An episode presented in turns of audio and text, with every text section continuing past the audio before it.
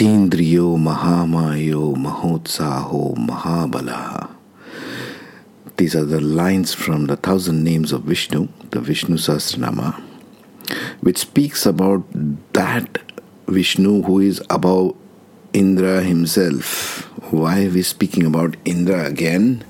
This is the second nakshatra which is ruled by Indra, and we come to the end of the second 9 series of the nakshatras, the 18th nakshatra of Jyeshta nakshatra, which falls in Scorpio between 16 degrees 40 minutes and ends at 30 degrees of Scorpio. That means we are finishing up Scorpio, and then we'll be going into Sagittarius zodiac later on. So what is Jyeshta nakshatra about? Well, this can be as Indra as it gets, right? The insecure king. The nature is sharp and Gana is Rakshasa. Therefore, this kind of energy, if you have more planets and points, especially personal ones like Mercury, Venus, Mars, Moon, Rahu, Ketu, etc., bunched in this nakshatra, you'll have a dominant theme playing out, even the ascendant or the moon. The Jyeshta nakshatra persons are all about authority, respect, status, power, and therefore insecurity about power. It is that saying which goes, uneasy is the head that wears the crown, right? In the English saying. So this is insecurity about power itself. Their life themes are about authority, respect. There's a lot of energy, especially in Pada 2, Scorpio going into Capricorn. They want to be authoritarian positions in life. Strength to achieve. They have the strength to achieve things. They want materialistic growth, superiority complex, and you'll notice this trend. Wherever the Gana is Rakshasa, they will want materialistic stuff. They are not interested in the fluff of spirituality. They want materialistic growth. These people have a superiority complex. They may become narcissistic. They have a theme of protection of the underprivileged, especially in Pada 3. Fighting for social causes also may be, especially Scorpio going into Aquarius and Navamsha. There's that theme also.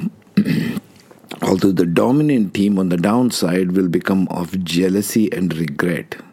Jyeshta nakshatra has a theme of, well, somebody else is achieving something and I am not getting it, and so I'll become jealous of that person. Not saying that I will go and do it myself or do something about it, or I will achieve success through my own means, whatever I have, talents and abilities. But about jealousy and regret, this is what they need to watch for. Transformation of self through awareness practices, that's what Jyeshta nakshatra needs to do. Transforming shadow, as we might call in the light worker community. Optimism may be more in Pada 1. Focus on financial status may be more on Pada 2.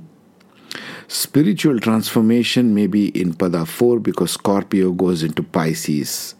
When a water sign, moksha sign, goes into the higher sign of itself, Scorpio is the 8th house. So Pisces is traditionally the 12th house. When Scorpio goes into 12th house, it's like graduation. It's like graduation of moksha itself. Okay? The life lesson for the Jyeshta nakshatra will become therefore something like this. Rising of power by retaliation towards exposed hidden enemies. Defense rather than offense.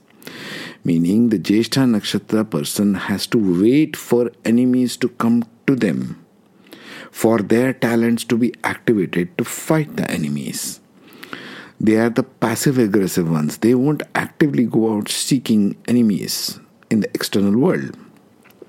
This nakshatra is all about standing quietly, observing, and then only acting out in defense if they face some enemies. And they are very strong at that.